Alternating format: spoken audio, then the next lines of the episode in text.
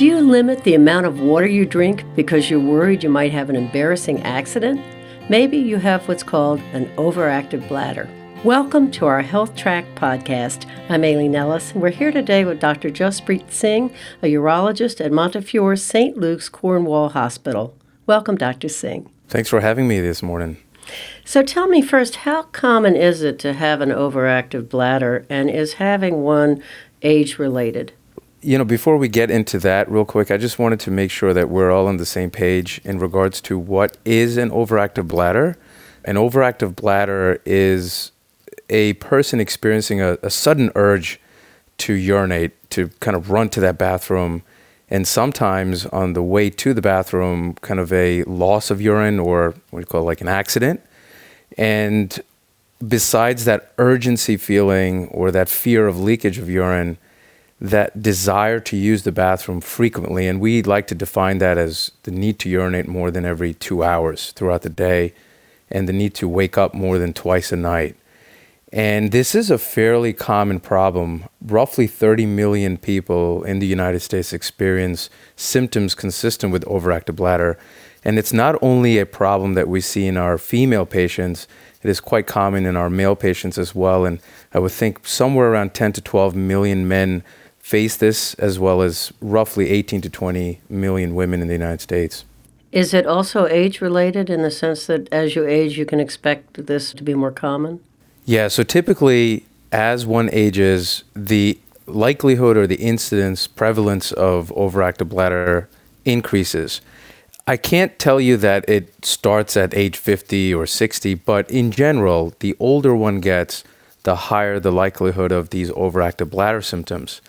And I think primarily the reason to have this increase in prevalence is that the bladder is a muscle. And with everything as part of the aging process, the muscle of the bladder weakens and may not be able to store the urine as well as it should or was when one was younger. But I have seen patients in their late 20s and 30s start to express symptoms consistent with overactive bladder. So that I can't just say that, oh, it's a problem only in the elderly, but it does affect a lot of young people as well.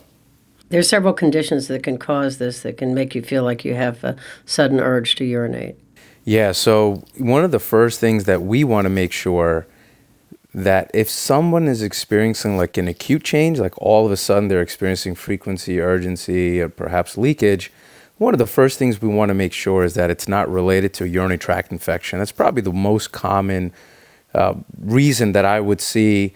And the difference is, as opposed to overactive bladder, an infectious reason would be an acute change, whereas overactive bladder is periodically over perhaps months to, to maybe uh, even years. And so, if it's not related to another condition such as urinary tract infection, sometimes kidney stones, simple things like constipation can back up the urine or irritate the bladder. So we try to address things that are reversible or controllable. There are other conditions, neurologic conditions. I've had patients who present with changes in urination, and we end up diagnosing them with multiple sclerosis or perhaps Parkinson's disease. There are certain patients who have experienced strokes that may have overactive bladder symptoms. So, although most people will experience overactive bladder symptoms from just getting part of just the aging process or what we would label as idiopathic. The there are other conditions that we want to make sure that are not existent before we just throw it up or chalk it up to getting older. So if i were to come in to you with symptoms like this what would the first thing be that you would do? So as far as diagnosis getting a good history is always the key. We always learn in medical school and as doctors, 80% of diagnosis is based on a good history and a physical exam. And so, getting a good history, finding out how, over what period of time one has been experiencing these changes. The other thing that's very important, we often forget in treating patients who have overactive bladder symptoms, is what are we drinking? Because often what you're putting into the body will dictate how it comes out. For example, I have patients that will drink a pot of coffee by the time it's 11 o'clock in the morning. Now, to them, they've been doing that for many years and hasn't affected them. but perhaps now they're in the late 40s or early 50s and are finding that they're using the bathroom frequently. So caffeine in the diet is is clearly related to irritating the bladder, and not only that is a diuretic. So caffeine in any form, coffee, tea, iced tea, energy drinks. So these things can uh, irritate the bladder.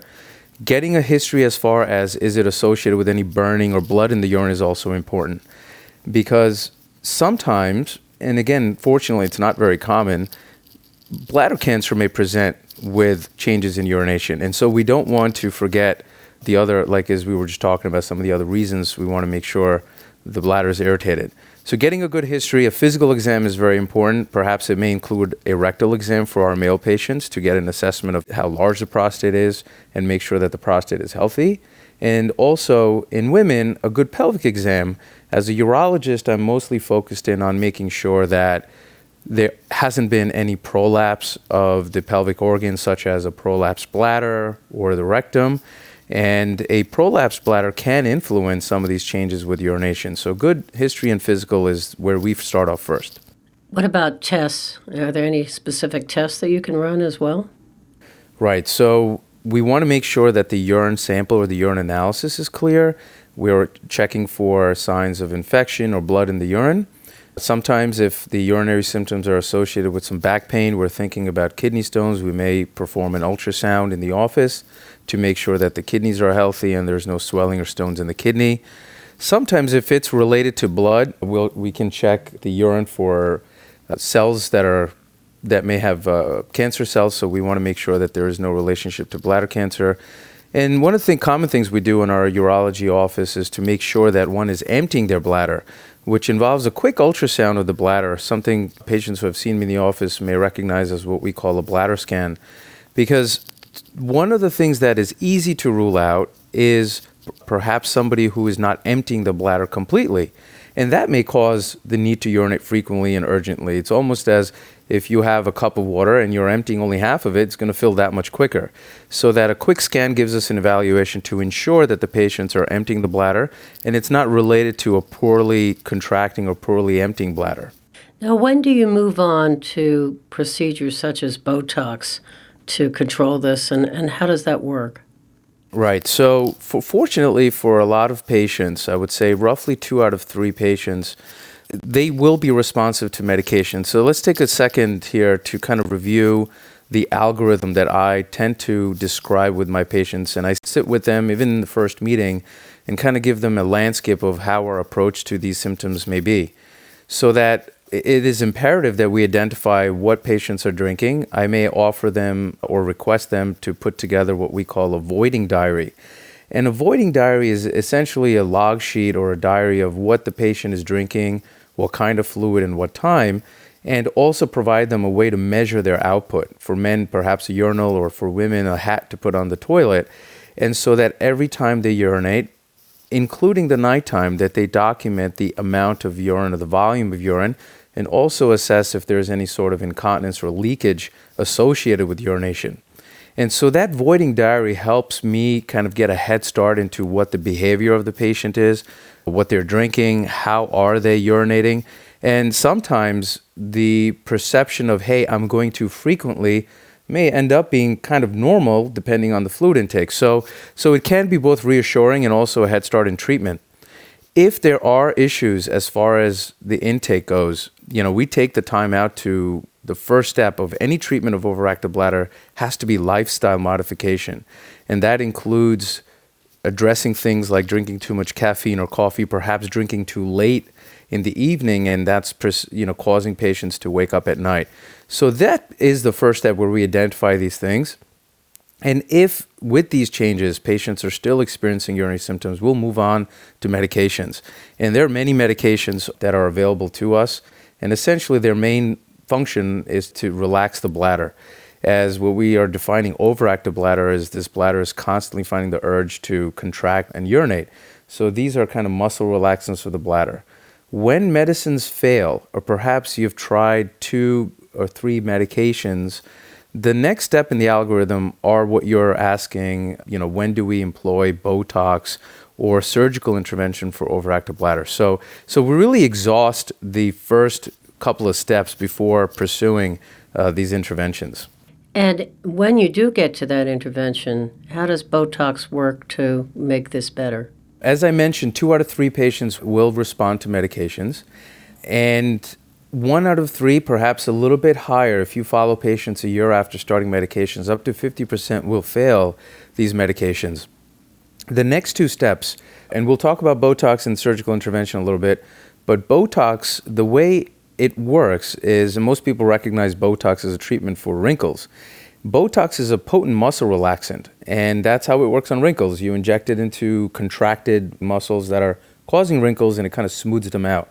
And that's what we're doing in our office. We're looking inside the bladder, and we're injecting Botox throughout the bladder that is injected directly into the muscle of the bladder, which helps that bladder to relax and cut down on that, that urge or the need to urinate frequently and urgently. The downside of Botox is that it's something that requires multiple injections over a period of time because the medicine wears off. So, Botox is something that may help patients out for anywhere from six to nine months. But the percent of improvement that is published in literature is that up to 80% of patients who have failed medications will report an improvement of, your, of their urination. And then it sounds like you also have a surgery procedure called neuromodulation that can help. Right. So I'm really excited to talk about that. I, I suppose that there's always a bias as a surgeon that, you know, if I can fix an issue, why not pursue that intervention? So one of the discussions I do have with patients is offering them both uh, surgical intervention as well as uh, Botox. As I mentioned, Botox is something that requires maintenance therapy and often is somewhat frustrating to patients that they will have to see me twice a year for repeated injections.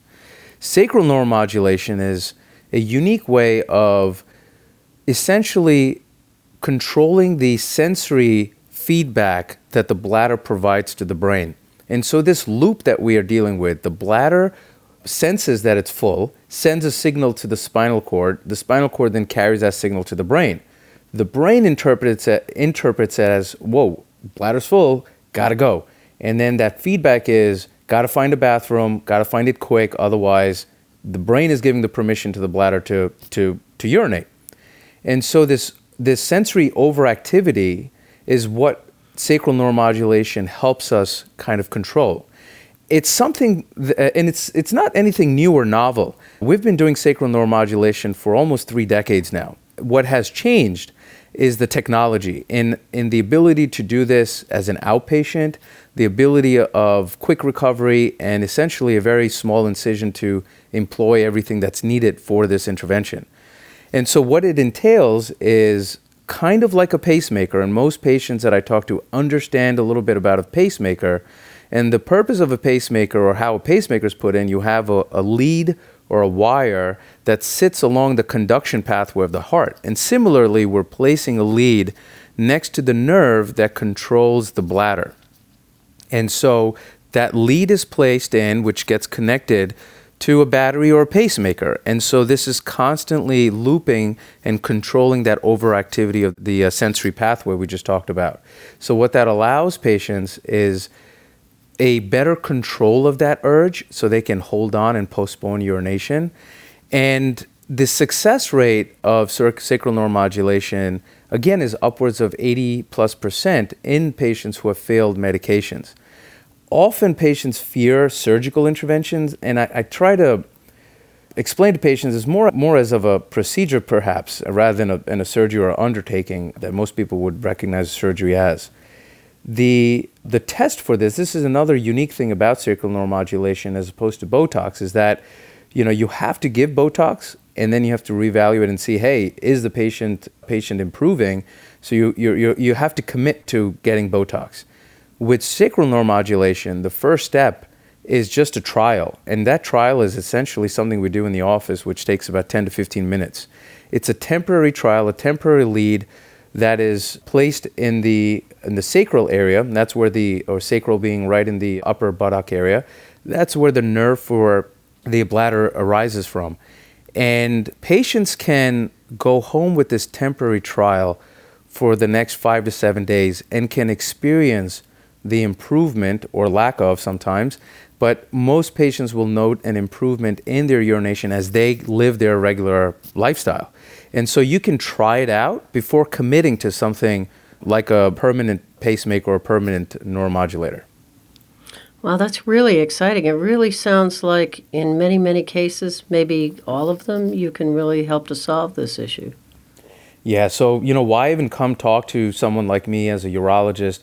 And, and, and the real kind of bottom line reason to address, not only from taking care of one's health, but obviously want to make sure that there aren't any other underlying conditions that are causing the changes in, in the bladder overactivity. I often find it frustrating that most patients downplay it and say, well, you know, it's part of getting older, but you know, if you if you have a car and the orange light is on the dashboard saying check your engine, most people would not ignore that orange light on the dashboard.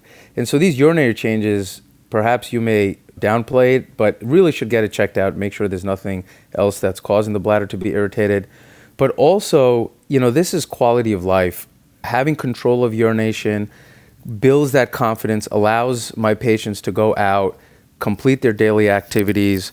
Even if it's running to the grocery store, I mean, the embarrassing situation of, of going shopping and then having the urge to urinate and having an accident is mentally very exhausting.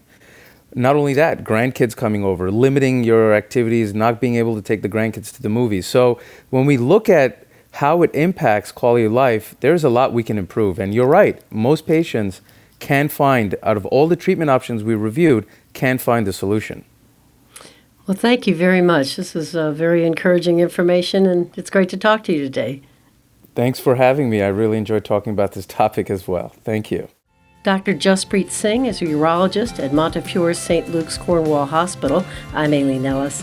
Thank you for listening to this episode of our Health Track podcast. Head on over to our website at montefiore.org to get connected to one of our providers. And if you found this podcast helpful, please share it on your social channels and be sure to check back in soon for the next podcast. Thank you for listening.